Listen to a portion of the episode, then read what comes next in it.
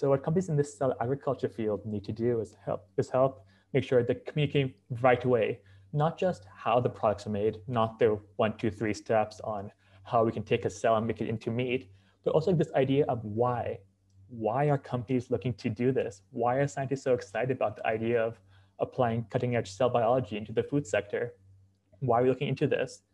And from what surveys have been done in the past, if you explain to the public the why from the environmental sustainability aspects by requiring less resources than conventional animal agriculture for the same products, to the potential public health implications of the clean and sterile environment of using cells directly, people are more understanding and understand, ah, this is why. All right, if this is done appropriately and regulated appropriately, I would be open to it. It's all about that communications and that idea of radical transparency to make sure that people understand their food system.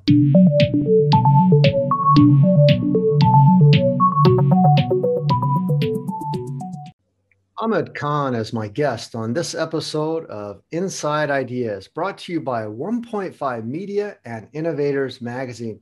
Ahmed is a cellular agriculture consultant and the founder and editor of Cell Agri, a news and market insight startup focusing on the future of food with cellular agriculture. Cell Agri provides the latest updates and insights on a range of topics and trends relating to cellular agriculture field. Cell Agri's platform also tracks all the major and upcoming players in the field, providing them with the ability to post, share their latest news and job openings. Ahmed is the co-founder and member of the board of directors of Cellular Agriculture Canada, a nonprofit organization advancing and promoting the cellular agriculture industry in Canada. Ahmed has previously spoken about cellular agriculture and leading food tech conferences around the world, including in Canada, England, Singapore, and the United States. Ahmed first learned about cellular agriculture while studying at McGill University in Montreal, Canada. Ahmed, welcome to the show. So glad you could make it. Thank you for having me. It's great to be here. I'm glad you could make it, and it's great to have you here. So I've been following your work. I've been getting the ebooks and the reports. I was at the recent Asia Summit that you held, Cellular Agriculture Asia Summit, which was in May of this year. Fabulous event, fabulous speakers, and the leaders from the cell ag industry. They're talking and giving us really in-depth insights of what's going on. As you know, the pandemic and all the craziness, other craziness that we've seen in this past 15 plus months, hopefully that we're emerging out of it, has had a real big impact on food and protein and agriculture and many other things during this crazy time. And I want to know, how have you weathered this crazy time? And did you see any new models emerge or any new insights that you're saying, wow, this is really a good solution in times when we're facing a pandemic or food issues, or anything that was of interest that emerged for you? And how did you weather the time? Are you okay? Did you make it through? Are you emerging stronger? Thanks, Mark. Yeah, 2020 was certainly an unprecedented time in terms of the pandemic and its devastating impact around the world, but I've been very fortunate. I've been here in Dubai with my family. Personally, my plan was to be a bit more remote with my work in 2020. That wasn't able to happen, but overall, very fortunate on how things have turned out for my family and on my side. Looking at the bigger food picture, I think the pandemic has brought up a lot of questions in terms of, how do we get our food currently? How does our current food supply chain look like? And also brought the conversation up on the food security side for many in the US and Canada, for example. It was the first time they saw empty grocery store shelves. The whole question about how can we improve the resiliency in our food supply chain emerged, and through that there was a lot more interest in future food technologies, including cell agriculture, in the process. I'm so glad that you saw that as well. I was seeing many different things, good, bad, and ugly, coming out of this. And luckily, we're really at the cusp of a lot of different things. So 2020, the UN General Secretary Antonio Guterres came out and says we're going to have the UN Food System Summit, and because of the pandemic, that kind of got delayed until this year. And well, this year we have the pre-summit and the main summit, and really the focus on food and how our food systems are broken and the many things that needed to be addressed, where alternative proteins are a big factor in that, and cellular agriculture is a factor in that, really is still kind of emerging as a discussion on the international stage. What alternatives, what innovations and things are coming up that we should be looking at to help fix our food systems to not only produce enough food in the future, but also maybe do things that produce food without harm to human health and our environment. And so that I'm really excited to have you here, because you are one of the wizards and experts in this area, and you made lots of focus in what you do to be very knowledgeable and have your finger on the pulse of where the industry's going, what's emerging, what are the myths and the controversies. And you publish a bunch of different things. So I'll kind of, for the listeners, I'll let them know about that. Is you do an investment report on your website about how the industry is receiving investments, which is a good indicator of growth and what the trends are and things like that. You do a 5-day guided course specifically for those who need more knowledge and kind of what's this all about and how to understand it, which is fabulous that you do. But the real pinnacle that has drawn me, and I would say probably most of our listeners or those who are interested in this space, is your wonderful ebook, which on cellular agriculture, and it's basically the A to Z compendium, and it's really a guide for, I mean, it's probably not doing it justice to say Cell Ag for Dummies, so to say, but it's really a beautiful guide that gives this list of what to understand, what are the myths, what are the controversies, how to understand it, who are the players in the system, what is the technology, and you just list this so nicely. You give us an introductory to biology, and I was lucky enough to get the 2021 report, which just came out in May, and read that. Around the same time I attended your event, the Asia Summit, which was beautiful. And I want you to kind of tell us more about the guide and how we should understand it and why you decided to come out with this and where it's developing and where it's going. Yeah, thank you for those kind words, Mark. Really appreciate it. I guess the story of how the ebook came about is very similar to the story of how even Cell Agri began. I first learned about the field back in 2017, and I have a background in cell biology, and I was blown away by the whole concept of how this field and how it could have both implications for our future food system and our environmental sustainability as well. But at the time I was having a problem. There was no one-stop resource that had all the latest news, insights, job opportunities, or even investment reports on what was going on in the field. And that's how Cell Agri began, to be a one-stop platform for people to come to learn literally anything and everything about cell agriculture, what it is and how it works, who are some of the different players in the field, and what are different opportunities and insights to get involved with. To help further raise awareness for the field, I first published the ebook in 2019. As, like you mentioned, an in-depth introduction to the cell agriculture field, giving an overview of how it works, why does this field even matter, and some of the challenges and controversies for the field to move forward. So that was originally the idea of that, but as opposed to just one ebook, the field's been changing so much each year that we have to update it every year to help keep our readers up to date with what's going on, to help them understand not just what this field is, but also why it's important to move forward for our future food system. That's great, and we're going to go into a few additional points that are covered in there, but I don't really want to. I don't want to give it all away. I would like people to go to your website and sign up for, you know, either the email course or kind of the 5-day course on the deep dive, or to download the ebook or somehow get involved with you to get more wisdom and information on that. That's really factual and unbiased. So you really represent the good, bad, and ugly, and everyone in the field no matter what, and there's no bias and, excuse me, prejudice on any of that. Appreciated. Thanks, Mark. Which I really like, and we, is important to remain unbiased in the industry and get the facts so that we can make our own decisions on where it's going. You also became a media partner, which is fairly recent, for the New Food Conference, which is put on by ProVeg, and ProVeg, and even Good Food Institute were really when they started, which are also in some respects kind of newer organizations, very vegan based, you know, no animal cruelty, beyond vegetarian, really vegan, no animals at all.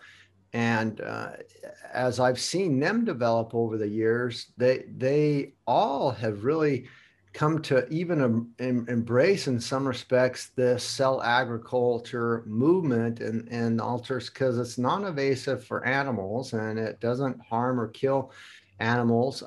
There are some methods that we'll discuss in a bit that are probably not so good for animals, and they're non-GMO and many other great things that most people don't understand. And so the reason I bring that out was because really that's where I want to address the first kind of questions is, food is something that's a global citizen. It's for everybody in the world, and it's our basic resource. And so I want to ask, how do you feel about global citizenship, global trade of food and products? And how would you feel about a world without borders and nations and divisions of humanity, one from another? And the reason I ask that is because there are a few things that are global citizens. One is food, air, water, species, you know, animals, and definitely the COVID, you know, the crisis, the pandemic, it was a global citizen from the get-go and grew exponentially. And so what are your feelings towards this? And then once you answer that, I want to get more into some of the myths and misconceptions around cell ag. That's a really interesting idea. Food is a global citizen. I never thought of it that way, but you're absolutely right. People all around the world, they share their own culture and almost their own identity through the food that they have and the food that they bring around the world. So it's definitely a key part of identity and creating our global food system. We get fruit and vegetables from all over the world right now.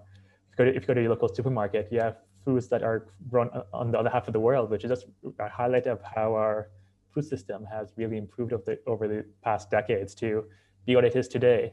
To that same extent, when it comes to future food technologies and helping support our global food system and keeping food part of our global citizenship, I think we need to have novel food tech companies and players emerge from all around the world to make sure that different food cultures are expressed and shown in these new technologies, to make sure that we keep this idea of food being a part of our global citizen and keep that going.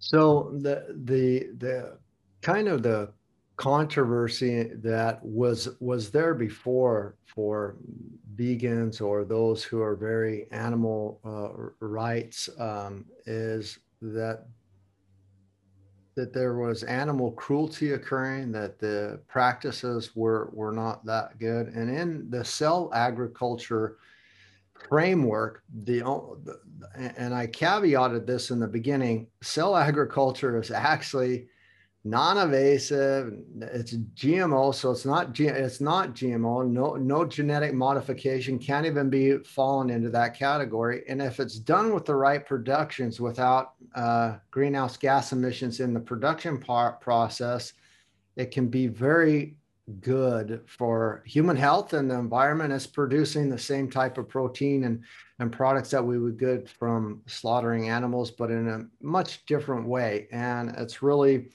a different version. It's not really considered a high processed food either, where there's a lot of negative additives and negative stuff. It's sometimes there, but there is one point that has kind of a dual-edged knife to it, or a dual-edged sword to it. And I want you to address that. And that is the fetal bovine serum. And that's always something that says, well, that's bad for the animal to extract that. And and happens to birding animals. Can you tell us more about that and what the debate and discussions and how to understand that is?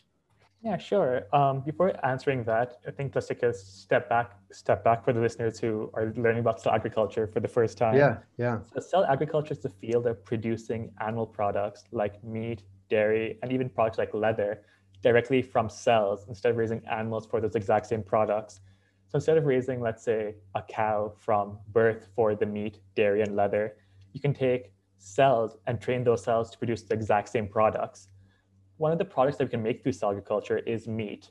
And to keep it brief, the way that simply works is you take a biopsy, a small injection from an animal of interest, let's say a cow for the time being, and from that biopsy, there are cells in that called stem cells. And those are cells that have the ability to divide into more cells as well as specialize and differentiate into becoming different types of cells, let's say muscle cells and fat cells and other types of cells you find within a meat product. So those stem cells are put into a nutrient broth, a nutrient formulation called the cell culture media. And at scale, these stem cells and the cell culture media formulation would be in a large bioreactor, think brewery tank. And the output of that would be a cell cultured meat product, or what I call cell-based meat. Now, one of the main ingredients that's going to be required into producing cell-based meat at scale is the cell culture media formulation. And that process essentially contains everything the cells will need to survive, essentially making them think they're still inside the body of the animal, the vitamins, the nutrients, the hormones, the growth factors, essentially everything. Currently at the lab bench scale for many in the bioresearch area, an ingredient called the fetal bovine serum is used to help add all those nutrients that cells would need in the research environment to grow and thrive. One of the controversies and challenges for the cell agriculture ecosystem, if one of the goals is to entirely remove animals from the food process, is to use that ingredient because, as the name suggests, it is taken from a fetal calf of a cow, usually during the time of slaughter of the mother cow. And so that's a challenge for the field. Along with the animal welfare side of that, one of the major challenges of using FBS is the cost point of it. FBS comes in small doses and is pretty expensive, and the consistency and quality varies from batch to batch. So at a large-scale production facility, that could be a problem. One of the best examples of this is the idea. Back in 2019, I was in Singapore at the time when a company there called Shiok Meats showcased the first ever cell-based shrimp dumplings. They showcased about 8 dumplings at the time, and those 8 dumplings cost over $5,000 to produce, just 8 of them. And according to the Shiok Meat team, at the time, the majority of that cost was the cell culture media formulation because for that small scale, they had to use FBS. At the time, they stated that if they were able to find an affordable and animal-free cell culture media formulation alternative, that cost could drop all the way from $5,000 all the way down to $50. That's a big change. So that's why a lot of companies right now are looking to get rid of the FBS in the process and make it animal-free so it's also be more affordable to scale production as well. I hope that answers the controversy around that. Oh, absolutely. And the fetal bovine serum, FBS, is interesting because I didn't know that for the shrimp, the Shiok Meats does seafood and crustaceans, basically shellfish right now, that they use beef, fetal bovine serum to make seafood, so to say, which is very interesting to know. Yeah, on that idea of the seafood, sorry to cut you off there, but there hasn't been much research done on the stem cell biology of seafood animals. So initially, if you had to find a cell culture media formulation, a beef serum, FBS, may have been used at that very initial stage, not because it's the best one, but because there was no other alternative out there. So now as more companies are exploring seafood, I'm sure companies are going to figure out what's the best alternative to use for seafood specifically that's animal-free and also inexpensive and just optimal for seafood cells. And then along with that process, so when you do the scaffolding, when you grow, when you kind of do the serum and whatever type of serum or broth that you're talking about, growth medium to feed those cells, there's a lot of difference on the time and the process that takes. And I'm an advisor for Aleph Farms that has done the first cell agriculture steak, full-grown steak, and they're doing it in about 3 weeks, and it's still in the R&D and lab phase. But what are you seeing in others around for timeframes on that lab process, and is there really more struggles or things that are emerging as far as what is the growth medium? Where are they going to get those nutrients and things to feed the cells from? Can you tell us a little bit more about that? Yeah, sure. So like you said, some companies have already come out stating their cells can double in about 3 weeks time, which I think is pretty great actually. Compared to raising a whole animal for many years, it's a lot more efficient already off the bat. When it comes to these companies and scaling and making their product process more efficient, there are going to be a lot of scaling challenges along the way, moving from that lab bench scale to all the way to commercial production. And while the cell culture media formulation is going to be a major aspect of that in terms of how can we feed our cells more efficiently and try to encourage them to grow as much as optimally as they possibly can. And I think that's one of the major things companies look at when they look to scale. Ideally, they first find those cells from the animal of interest that can ideally become immortalized and continue to replicate to become more and more cells, almost to think of like an infinite source of meat. And then go those in a cell culture media formulation at scale, you'll require thousands and thousands and thousands of liters of the cell culture media formulation. How are you going to make sure that one, it's affordable, two, it's the best one out there? And if you're having it in a large bioreactor, how are you going to make sure that you add the inputs and remove the waste products as well to make sure that the cells are growing in a healthy, safe environment to be the best optimal outcome? So when it comes to scaling, those are two of the main challenges. I touched on this idea of bioreactor technology as well. Some companies in the field talk about bioreactors to the scale of like 20,000 liter plus. And while that works fine for breweries and like brewery vats, those aren't animal cells in particular. Those are yeast cells and other microorganisms. Animal cells are a lot more sensitive. How would those cells be able to grow in such large vats? Would it be good for them? Would they even survive? These are some of the challenges that the field definitely needs to address in terms of scaling. And that's one of the many factors that they're going to be looking towards. That's amazing. Do you, can you actually address the GMO aspect of that and how we can better understand that so that to clear up any misconceptions? Some people, how can it be GMO and all this? And it's cell ag, okay. Sure thing. So GMO stands for genetic modified organism, and it's essentially the science of adding the DNA or gene of interest from one organism to another organism to produce a specific outcome, whether protein of interest or for, let's say, crops, enhance the output of it. When it comes to cellular agriculture, I'll say this right away, for cell-based meat, companies have all stated they're not looking to modify the cells. The end product will not be a genetically modified organism. So that's off the bat. But having said that, when we look at the bigger picture of food technology and communications around that, there are a lot of lessons that companies using cellular agriculture to produce food products can learn from the mistakes of when GMO products first came to market. Monsanto. You said it. When Monsanto first came to market with their genetically modified seeds to help farmers, they did not believe it was their responsibility to communicate to the wider public what the technology is or how it works, and most importantly, why. Why are they doing this to their food system? In their mind, all they had to do was sell to food producers, and that was the end for them. And the onus was on them to communicate to the public. But that never happened. And what emerged was this public with a wide gap of public knowledge on this novel food technology at the time. Is it safe? What is it? Can I feed it to my kids? And most importantly, why? Why are scientists and companies looking to do this? Why are they looking to add this to our food system? And what emerged was a public that distrusted this technology, especially because other actors with other vested interests came in and filled the public knowledge with other information. And because of that, I think in the bigger picture, we still live in an anti-GMO era because of that.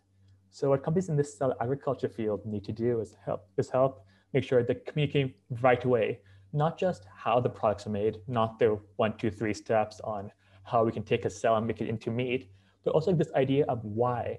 Why are companies looking to do this? Why are scientists so excited about the idea of applying cutting edge cell biology into the food sector? Why are we looking into this? And from what surveys have been done in the past, if you explain to the public the why, from the environmental sustainability aspects by requiring less resources than conventional animal agriculture for the same products, to the potential public health implications of using of the clean and sterile environment, of using cells directly, people are more understanding and understand, ah, this is why. All right, if this is done appropriately and regulated appropriately, I would be open to it. It's all about that communications and that idea of radical transparency to make sure that people understand their food system. I like to say context is everything, and with food, it matters so much more. Oh, it does. It's a lot of people don't, believe it or not, don't want to put innovation in their mouth. They want to understand it first and how it works. And even though we would call it an innovation or alternate protein or whatever we choose to label it, then they're like, well, wow, that's something I just don't understand. Please clarify, and why and how, and that communication is so vital. So we can make that connection on how we associate our life and how our interaction with food is usually not one that, even though a lot of foods, especially high processed foods, all start in the lab in some respects, and mixing of flavors and aromas and many other things. It's just this other report, and you're very good through your ebook to the communication, the non-bias, and give us all sides of the good, bad, and the ugly of what is needed to know to understand, and so that we can make informed, smart choices on how we go forward and how we feel about those things. And that's really a big aspect of what you do. And I don't know if you want to talk a little bit more about the way you believe that the communication needs to occur or move forward in the industry, because that's what you do. You're kind of, in some respects, a media partner, not just as at conferences, but in the book and educating people on that communication strategy. Mm-hmm. Yeah, sure. So from my viewpoint, I think communication is one of the most important things that this agriculture field will need to do to succeed in the long run. We can address all the technical challenges, from the cell lines to the cell culture media formulation to yet to be seen bioreactor technologies and even scaffolding. But ultimately, at the end of the day, if you don't communicate this properly to consumers, they're not going to buy it. And ultimately, it comes down to public and consumer perception at the end of the day. I think that's why it's so important that you have players like CellAgri out there communicating, this is what's currently happening in the field. This is the reality. This is the aim, but we're not there yet. And how can we ensure that we hold everyone accountable to make sure that they're working on addressing these challenges to improve our food system? So yeah, we do a lot of communications, and that helps keep everyone up to date with the latest news on what these companies are actually doing on to advance their mission, as well as what other players in the field are doing as well to help support, grow the field overall. Maybe you could help with a little bit more understanding. So there's a lot of terms because yeah, it's an academic field, or it's also a trade. There are certain specific languages towards cellular agriculture. Some of the terms we've heard is cell ag, we've heard of cultured meat, we've heard of in vitro meat, or in Germany it's called in vitro Fleisch, which to me is like, oh, that seems like something to do with baby making or implanting something. It seems to me kind of weird, that term. Maybe you can help us with some of those definitions and what's out there, and are they different, or are they basically saying all the same things? Those are just the emerging terms. I haven't heard the German term before. That's really interesting. Is that a popular term being used in Germany right now? Yeah, in Germany, it's really still called in vitro Fleisch, which Fleisch is meat, but it's really a big thing here. And to me, it seems like in vitro fertilization, what someone would go through if they want to have a baby. So. Yeah, that does not sound very appetizing. But you're absolutely right, Mark. There are so many different terms that are just have been used in the past and are currently being used by different sectors in terms of the communication side as well. So historically, up in the term let's say prior to, I want to say prior to 2013, the academic community used the phrase in vitro meat to explore the idea. Then they realized the idea of cell culture meat may be more accurate because they're cell culturing the cells to become a meat product. And for the longest time, culture meat became the known phrase that's used in academia. And to this day, when generally groups talk about the academic side of this field, they say cultured meat. But at the same time, while academia is pursuing this field in the research side, there are companies and other players that have emerged looking at the field in a different lens, the more commercial, the more business side. And cultured meat, while it's very descriptive, doesn't appeal to the consumer side as much or to the public communication side of the benefits of this, of using cell culture technology.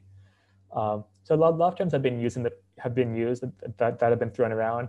Clean meat was popular for a little while, but I'm glad that we moved on from that. Cultivated meat is being used, as well as on cell agri, we use the phrase cell-based meat as well. When it comes to the government regulation side, two terms have been used a lot: cultured meat and cell-based meat.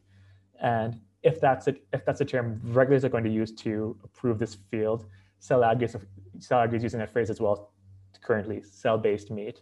Having said that, if future research shows that the term cultivated meat or even something like cell cultivated emerges popular, that could be something the whole field may adopt in the future if that's consistent and is the best term to use. But for the time being, we have cultured meat, we have cultivated meat, and from the cell agri perspective, cell-based meat as well.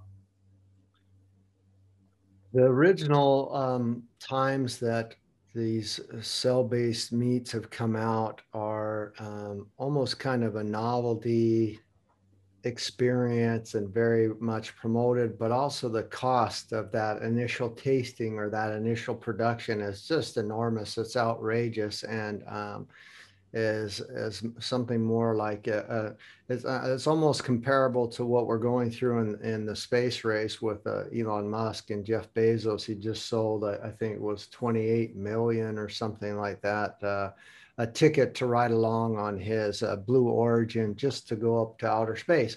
And in some respects, food obviously is, thank goodness, not in the millions, but it's tickling the surface of very expensive out there for these initial tastings or to production, because it's not a scale, because it's still in this novelty space to some respects. And that's kind of where I want to make a distinction and maybe have you bring something more out on that. Mm-hmm. So in the USDA, the Food and Drug Administration, as well as the European food standards and that, Europe, it's called a novel food. And so to get permitting to produce that and to start selling it on the market, you need this novel food permit. And maybe you could tell us why they throw it in that range and also discuss the USDA and the FDA and who's kind of over the authority of regulating this, but also who's the one who's saying, okay, now it's free to go on the market and everybody can have it, it's safe and we're regulating it. And why does it fall under novel? What does that mean? Is it because of the novelty, like I mentioned, on the high price, or how do we understand that? Yeah, sure. Before going to the regulation side, you mentioned the idea of the high prices, and you're right. In 2013, Dutch scientist Dr. Mark Post and his team showcased the first ever lab-grown beef burger at the cost of over $300,000. For just one cell-grown beef patty. And while that was certainly an astronomical price then, the field is developing and is moving forward. at the end of 2020, under the idea of regulation, Singapore became the first country to give regulatory approval for the sale of cell-cultured meat. And the one company, Eat Just, and its subsidiary, Good Meat, sold the first cell-cultured chicken nugget in that country. From $300,000 for one beef patty, we've come down to $23 for one chicken nugget. So it's still expensive for a chicken nugget, but compared to $300,000 just 7 years earlier, the field is definitely moving in the right direction in terms of the cost side to be less sky high, so to speak. When it comes to, in terms of the regulation side, I'll touch on Singapore in a bit, but you're right. In the EU, cell-cultured meat and I think overall some cell agriculture food products in general will be regulated under the Novel Food Directive. One of the reasons why cell-cultured meat generally falls under that is generally the novelty of the concept of growing meat products directly from cells. We have used cells to grow medicines and some food ingredients, but never to grow actual meat, whereas the actual cell is part of the end product per se. So through that lens, this is a brand new concept that hasn't been done before. So I think that's why cell-cultured meat generally falls under the novelty aspect. And in the EU, that's how cell-based meat products will be regulated. In the US, it hasn't been such a simple answer. It's actually been quite interesting. In 2018, the US Department of Agriculture, the USDA, and the Food and Drug Administration, the FDA, have both been almost arguing about who would have jurisdiction over this field. In 2018, both the USDA and FDA both came out saying, we have jurisdiction over this field. And that went back and forth for a little while until end of 2018. A framework came together that for the first time, both the USDA and FDA will be regulating cell-cultured meat together. And that's a bit unprecedented in the US. There's been no time before where both the USDA and the FDA have joined up to regulate one's field. And it almost makes sense. The USDA is specifically responsible for the regulation of meat, dairy, and eggs, and also catfish. And the FDA is responsible for the regulation of cell-cultured products, as well as other food products, including most seafoods. So what happens if you're having a product that's made from cell cultures, but it's a meat product? How do you get the best of both departments? And that's what we've gotten, a joint regulatory framework involving both the USDA and the FDA. In 2019, a framework came out announcing that the FDA will be in charge of regulating the first parts of cell culturing meat up until what you would call the harvest stage. And after that point in time, the USDA would be regulating it like they would regulate most meat production. So that's how regulation is going to look like in the US. Since that basic framework came out in 2019, there has not been much more of an update from their side. Hopefully you'll hear more soon about what the next steps would look like for a detailed regulatory system for cell-cultured meat. At the same time, while this conversation has been happening in the US and Europe, Singapore and the other side of the world has been working for the last 2 years and finally got their own regulatory framework out for cell-based meat. And after working with the company Eat Just for more than 2 years on evaluating the safety and working with different experts from around the world to make sure that this can be safely done and regulated appropriately, they came up with their own framework. And for that reason, Singapore is becoming a leading food tech hub around the world, where many cell-based meat companies actually are looking at coming to Singapore, that small island nation, as their Asia hub to launch their first product and expand from there. It's phenomenal. I love that. Yeah, that's absolutely amazing. And I really want to also dive. Well, I don't know if we want to dive more into the regulatory, but that's really been emerging. There has been some things that have happened just in this last two years that have been really interesting. There was a huge controversy about using the term meat and then been some lawsuits. And so not only ProVeg, but also Good Food Institute have gotten involved in some lawsuits and litigation and trying to work with the governments and those organizations to combat against that. So can't call cell ag meat, or you can call it that, and then on vice versa. And I know this isn't cell ag, but it's tied to precision fermentation and tied to the animal agriculture. Is the milk industry, there was the big thing that ProVeg really played a big part in as well, around the term using milk on plant-based products and things like that. And so, and that also falls into this novel, but also into these regulatory areas. I don't know if you want to tell us a little bit of how that's emerged and what's come out. Is it allowed to be called meat, and is it allowed to be called milk, and maybe something like that, if that plays into what's been going on as well? Yeah, sure. So along with the regulation side of establishing a framework of how can we produce cell-based meat that is safely done, another aspect of the regulatory framework is going to be the labeling aspect. Once the product is done, what is it going to be called?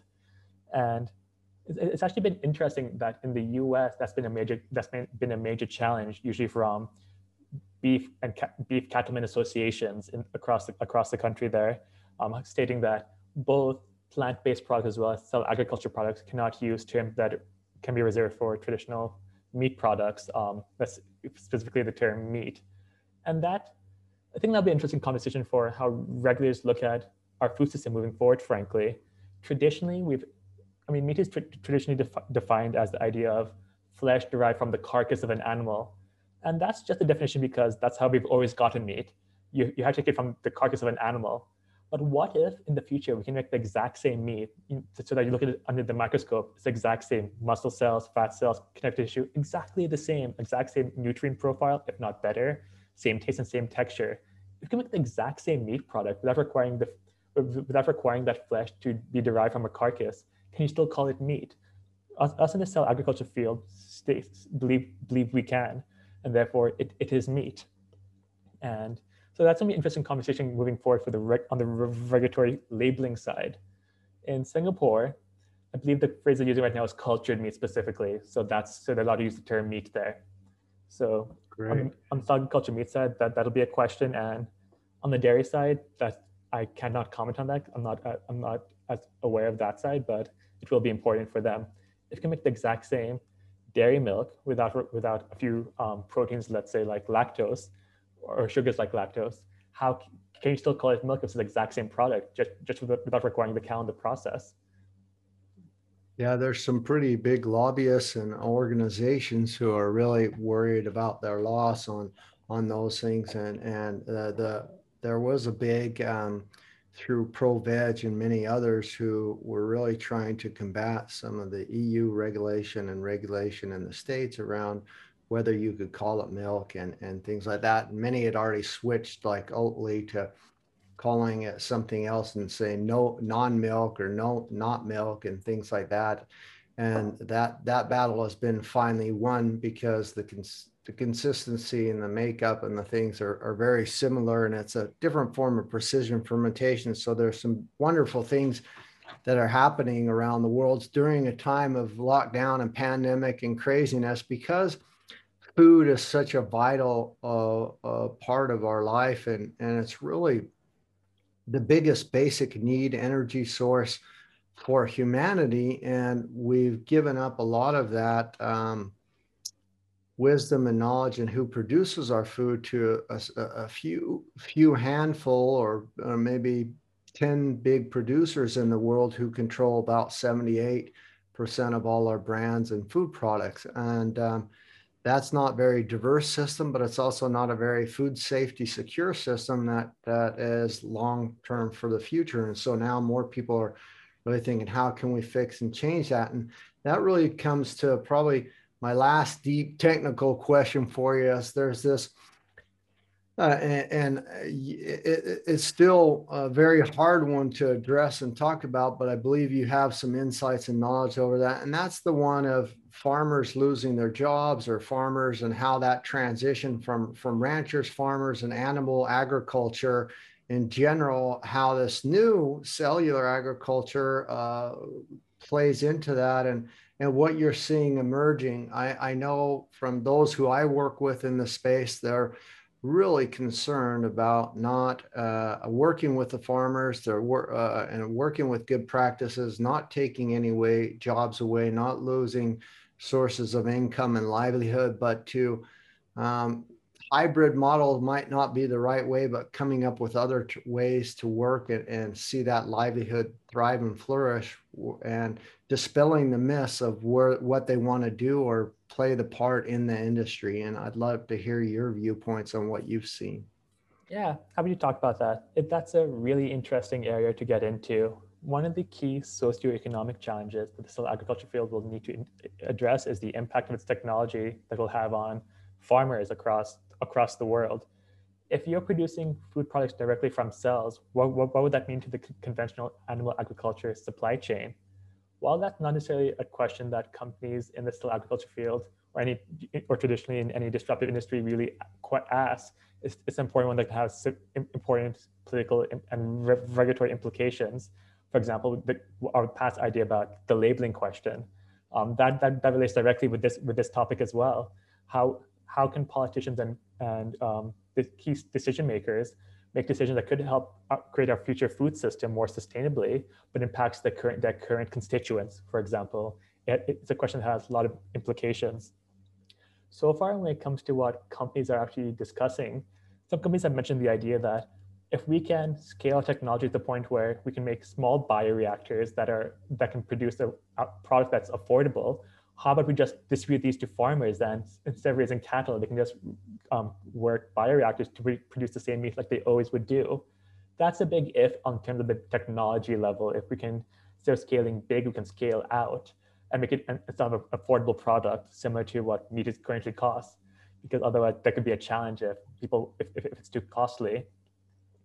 Other ideas what people are exploring is the idea of helping create a supply chain around conventional animal agriculture farmers today.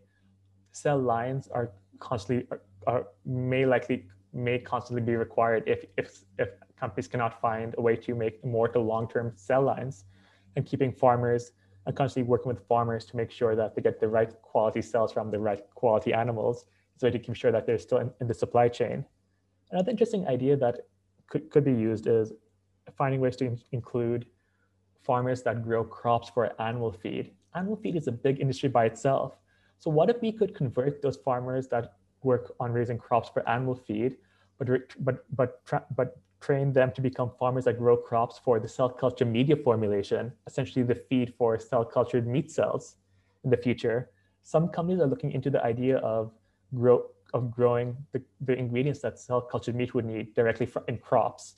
So if that is viable, that could have major implications of helping easily transform conventional crop farmers into farmers that are growing the same crops, but for the cell culture media side instead. So a lot of different ideas of how to include conventional animal agriculture farmers in the future food supply chain. Having said that, at the same time, I don't think that animal agriculture is really going anywhere anytime soon. In the future, we'll have animal agriculture, conventional animal agriculture, along with cell agriculture, and as well as alternative proteins. I think it's going to be part of our future food system where we have a lot of different choices. So while this may impact the market share per se and conventional animal meat, I don't think it'll entirely disrupt the whole industry that it all goes away tomorrow. I don't think that's realistic. Can you tell us, or maybe tickle the future a little bit for us? You don't have a magic ball, but if you can maybe touch on what you believe we will be seeing in the future, and maybe also some products. What are the next things that we'll be seeing come out on the market, and maybe give us some little insights, just your wisdom and what you're working on and what you're seeing moving in the industry, and maybe to watch or prepare for. Big thing with humanity in general is timelines. We don't understand how our world is growing exponentially, and how and when things will be released, and how quickly that could occur or how slowly that could occur. And we tend to always err and say, oh, that's going to be much longer. But look, today we're sending people to space privately, and when we're having autonomous vehicles. How is that insight and that perspective? Can you give us that insight, and maybe what to look for in those products? Sure thing. So in terms of the cell agriculture field and that moving forward, we already at the end of 2020, we saw the first commercial launch of a cell cultured meat product in Singapore. Many of the companies have come out stating that they aim to have their own cell cultured meat product also launched either in the US or even in Singapore themselves. So if that can happen before the end of 2021, that would be a big deal. In terms of how people to look at this idea of like you mentioned, time goes by faster or than we imagine. The first cell cultured meat company came out in 2015, and in end of 2020, the first product has come to market in Singapore. That's phenomenally fast for a brand new ecosystem. So this field is moving really fast in that way, from not having a regulatory system framework to having one announced a few years ago to possibly the first product in from Singapore and now in the US, possibly by the end of 2021. That would be a big deal, pending regulatory approval. That's going to be a key and important step to make sure this is done properly. In terms of the field overall moving forward beyond just product launches, I think we're going to see a lot more of these conventional food and agriculture companies look into cellular agriculture in terms of either, mostly terms of partnerships. When you look at some of these major companies in the traditional food, agriculture, and even meat sectors, they have a lot of expertise that can help companies in this novel field scale faster and reach wider distributions than they would currently be able to do by themselves. Also, for some of these companies who help that keep them relevant in the future food supply chain by partnering with some of these companies as well. But also these are interesting opportunity of possibly some pharmaceutical or even life science companies partnering with some of these cell-based meat companies and providing them some of the technical expertise that they may need to scale to the next level. And if that does happen, what would be the implications of having pharmaceutical and life science companies directly involved in our food system? Could that possibly lead to a future where food becomes medicine? A lot of potential implications that could happen out of that we don't know just yet, but it will likely happen to help accelerate the field to the next level. And you mentioned the idea of space again, and I think that I just want to wrap up with almost one of those stories about how the field has come full circle.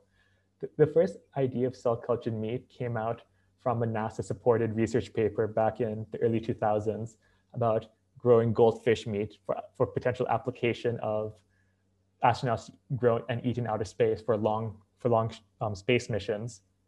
And that paper stemmed interest from some people interested in the idea of the field that launched the first nonprofit focused on cell agriculture, New Harvest. And through that nonprofit New Harvest, and through connections that came afterwards, the first cell-cultured meat burger prototype in 2013 took place. And from that, this whole field has exploded around the world.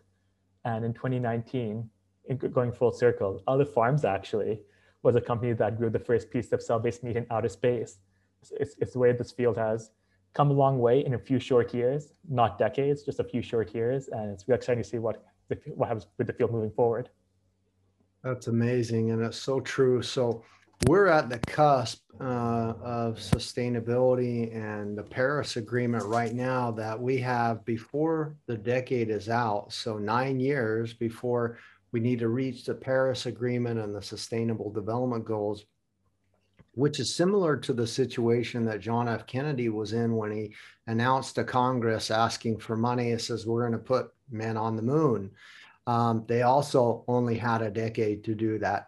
There have been no official announcements from the cell ag industry or the agriculture, food and beverage industry that, you know, okay, before this decade is out, but all the movement. Sorry, Mark, you froze over there for me. I didn't hear this last question. You're back right now. Okay. There have been no initial announcements from the cell agriculture industry or the agriculture, food and beverage industry that says, before this decade is out, we will fix our food systems and come up with these new products for the future and the new solutions on how our system works. But we do have those two examples that we're currently in. One was JFK, going to the moon, and currently with the Sustainable Development Goals. But because food is our basic resource and the trends that we're seeing, I believe we will do it in a decade, and we will see some amazing changes in this field. And I hope for the better, one that is more regenerative and local and healthy. Really, if we can fix human health and human suffering, which is a food issue, we're going to do a lot to end up on our environmental goals and repair our global grand challenges. The only announcement that I would say has come close was 2020, when UN Secretary General Antonio Guterres announced the Food System Summit. So it's a step in the right direction. It's also tied with the Sustainable Development Goals, which has the deadline of 2030, which is before the decade is out. So maybe we could look at it as that. And players from all over the world are coming together to participate in these summits and to talk about food. And I can see it kind of this overview perspective. And those companies that I talk about or talk to in this space, they're all talking sustainability on their tongues, and how can we do the environment? How can we produce in a way that doesn't harm animals, but also harm our environment and fixes these things? So I'm very optimistic that we're going to have some wonderful things come and emerge and move forward in that. How do you feel about this and all your work as far as that you do? How do you feel about sustainability? And could you answer the question, what you're going to do before this decade is out? I will do what? Oh, I like that. So in terms of this idea of sustainability, I think ultimately, if our global population is going to be closer to 10 billion people, between 9 and 11 billion people by the year 2050, we're going to need to find many more ways to produce a lot more food than we currently do in a more sustainable manner to be able to meet that growing demand without depleting more resources that we're already consuming to produce food. Novel technologies like cell agriculture and other alternative proteins and novel technologies are going to be part of that solution system that I imagine many more food and agriculture companies are going to adopt to be more sustainable. In terms of what I'm looking to do to help improve the sustainability of the world, I will advocate for cell agriculture and make sure and hope for it to be done correctly to help create a sustainable future food system for everyone. The last two questions about your ebook and kind of about what you do and about cell agri in general are that I would like you to address, and why they're important and why you've decided to offer these, and kind of a little bit more what they're about. One is the investment report. I'd just like to why that's important. Why should we look at that? What does that tell us? And when you bring that out every year, and how is that going? How is the resonance? And then the second is really, why did you start offering the 5-day guided course, and what is that about, and how can we sign up, and what does it cost? And tell us a little bit more about those two things, please. Sure thing. So I can start with the 5-day course. After launching the 2020 edition of the Cell Agri Introduction to Cell Agriculture ebook, some of the feedback I received was it's a bit too dense or in-depth of a resource for someone who's brand new to the cell agriculture field and wants to get a primer to the field. And that's how the idea of the 5-day guided course came out. For 5 days, we'll send you an email once a day to your inbox, breaking down a basic key concept, a simple but key concept behind the cell agriculture field. And that'll help the individual get into the idea of what this field is, why it matters, and what else can I do to get involved in this field. Essentially get them into the idea of what is cell agriculture, and if they're still interested, then they can dive into a deeper read like the Cell Agri ebook. And if they're still interested after that, Cell Agri has the first jobs board dedicated to the wider cell agriculture field, so they can get involved even through that. Essentially trying to create a virtual ecosystem around the field, and hopefully that 5-day guided course can help people sign up for free and learn more about the field. When we talk about the investment report, one of the reasons why the field has done so well in the last 5 years is through the number of investments coming into the field. Up to this point in time, most investments have come from more mission-aligned investors, those looking at making a future food system that is animal-free, and that's helped the field get to where it is to this point. Essentially, to get to the next level, we'll need a wider range of investors to come to this field. And one of the goals of the Cell Agri Investment Report series is to help more investors and those type of people learn about this agriculture field and figure out opportunities for them to get involved in as well, to one, support the field, and two, understand what's going on as the field moves forward. The investment report series, to that extent, is broken down into two sections. One, it breaks down how, as of summer 2020, over $1 billion has now been invested into the cellular agriculture food ecosystem. $1 billion. A few years ago, this field didn't even exist. So the first part of that report series breaks down how $1 billion has been invested into the food ecosystem. As of the end of May 2021, for context, it's now $1.5 billion. So that's how fast this field is growing. And that just breaks down the different company profiles, as well as how investments have gone into the field and what opportunities are there for investors to get involved to help further grow the field. And the second part of that report series breaks down the cellular agriculture supply chain. We talked about it earlier. How do we move from lab bench scale all the way to commercial production? There are a lot of key challenges and key pain points there. And if investors are interested, there are a lot of opportunities there to get involved in the field as well. And so that part of the report series breaks down the key pain points, why they're important, and potential startups or companies that could even enter the ecosystem or today and help address those key pain points to move us from that lab bench scale all the way to commercial production. So that was the goal behind the Cellular Agri Investment Report Series. It was launched at the end of 2020, and we'll be launching updates to that one soon. That's amazing. I only have 4 more questions for you, and this next one is absolutely the hardest that you'll have today, and then you can wipe your brow and quit sweating. But here's yeah, exactly. It's the burning question, WTF, and it's not the swear word, although you might have said that during this crazy time. It's what's the futures? What's the future? And somehow you've kind of tickled it already, but for you, what's the future? I think when it comes to our food system, I think the future is going to be full of choices and full of options for everyone. And that makes it really exciting. You could, if cellular agriculture becomes commercially viable and you have lots of products on the market, along with other alternatives like plant-based or fungi-based, as well as conventional animal-based products, consumers don't have a wide range of options available to them. And in that effect, all these products will be competing with each other to be more sustainable and better and healthier for everyone. So I think we're going to come up with a food system in the future that is a lot more sustainable and full of more options for consumers. Like you said, I touched on this idea that because of a growing demand for food and more limited resources than before, more companies as well would be looking for options to make our food system more sustainable, or from general food industries to the wider agriculture industries as well, to make sure we can sustainably farm how we do and find other technology to help us further enhance to the next level to make sure we have enough food to feed 10 billion people by the year 2050. I think that's how our future system's going to look like moving forward. And on a personal note, I'm looking forward to a cell culture chicken tikka as well one day. Yeah, that's great. That's great. The last 3 questions are from my listeners, really, so that they can get a little bit more insight on how they can move forward. Young innovators can go forward in this field.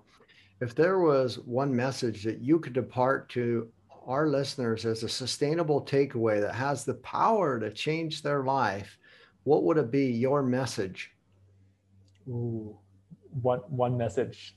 That's a tough one, but I'll give you a couple so you can do whatever you feel best about. Mm-hmm. I think the idea that when it comes to the future of food, it is how we build it. That's so exciting. If you want to build a more sustainable future food system, it can be done.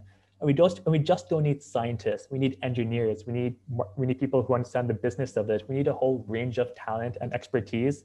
If you don't get involved in this future food field, but don't feel you have the science background, don't you worry. We're going to need everyone on board to create a future food system. So there's going to be space for you to get involved.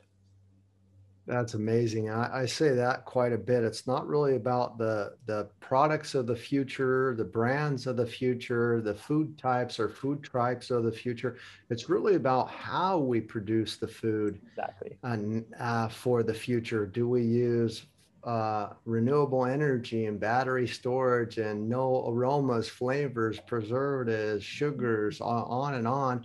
and make sure that they're chemical and pesticide free and that they're healthy and good for humanity, I think that it's virtually impossible to have a bad tasting product, a bad product for human health, and a bad product that has a big environmental impact. And so I like that answer that you give. What should young innovators in your field be thinking about if they're looking for ways to make a real impact? Ooh, I think in terms of making an impact, cellular agriculture, while it's very, very much spoken about within the future food circles, to the wider public, people still aren't really aware or understand this technology in terms of that we can actually produce food products directly from cells. To get started, I think the first thing that I tell everyone is raise awareness for this field.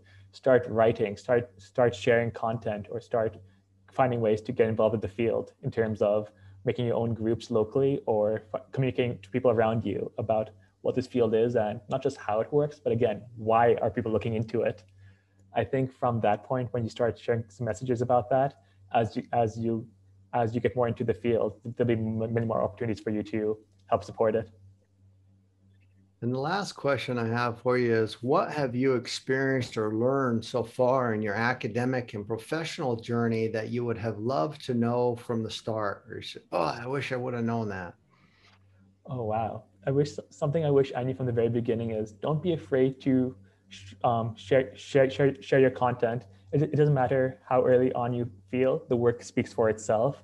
Once you put your work out there, it's easier to reach out to other people and get further involved in any ecosystem. Don't be afraid to put your work out there.